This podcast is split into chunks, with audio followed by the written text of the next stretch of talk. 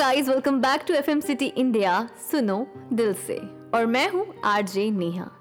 आज मैं आपके साथ एक स्टोरी शेयर करने वाली हूँ, जो मेरे दिल के तो बहुत करीब है। आई होप कि आप भी स्टोरी को कहीं ना कहीं रिलेट ज़रूर करोगे। तो ये स्टोरी तीन पार्ट में होगी, और आज का चैप्टर है वन मेरी पहली मोहब्बत। पहली मोहब्बत हमेशा बहुत खास होती है, चाहे वो हमारी आखिरी हो या नहीं। मैंने सुना है कि लोगों को पहली नज़र में ही प्यार हो जाता है, लेकिन मेरे साथ तो कुछ उल्टा ही हुआ था। मेरा नाम है अनन्या और मेरी पहली मोहब्बत की शुरुआत थोड़ी खट्टास से हुई थी, क्योंकि जब उसने मुझसे बात करने की कोशिश की तो मैंने उसके दोस्तों की ही इंसल्ट कर दी, और दोस्त, वो तो सबको प्यारे होते हैं। मैं कॉलेज के फ़र्स्ट ईयर में थी, और वो थर्ड ईयर में। थोड़ा ही समय हुआ था, मुझे कॉलेज ज्वाइन करे। मैंने बी कॉम में एडमिशन लिया था और वो भी सेम कोर्स कर रहा था। पहली बार मेरे फ्रेंड ने उससे I I mean mean, Nakul से मिलवाया क्योंकि वो मुझे पसंद करता था और मेरी फ्रेंड उसके फ्रेंड की गर्लफ्रेंड हुआ करती थी। कॉलेज लाइफ में अक्सर ऐसे फेवर्स देखे थे मैंने। वैसे सच कहूँ जब मैं उससे पहली बार मिली थी ना तो मुझे वो बिल्कुल पसंद नहीं आया। उससे न बात करने का ढंग, न चलने का, न दिखने का और वो कुछ खास भी नहीं था। सेम डे ही उसने मुझे फेसबुक पर रिक्वेस्ट भेज दी। डैम कितना डेस्परेट था। पहले तो मैंने इग्नोर कर दिया, क्योंकि मुझे उसमें कोई इंटरेस्ट नहीं था।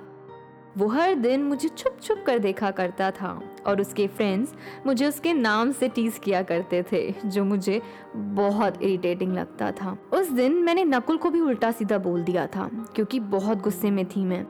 कुछ दिन बाद हमारे कॉलेज में मेरा पहला फेस्ट था। I was really really very excited college fest late night तक चलते थे और मैं अपने एक दोस्त के साथ मेट्रो से घर वापस जाया करती थी। फेस्ट के लास्ट डे हम काफ़ी लेट हो गए थे और फिर मेरे फ्रेंड को किसी का कॉल आया और उसने कहा, अनन्या को सेफली घर तक ड्रॉप कर देना।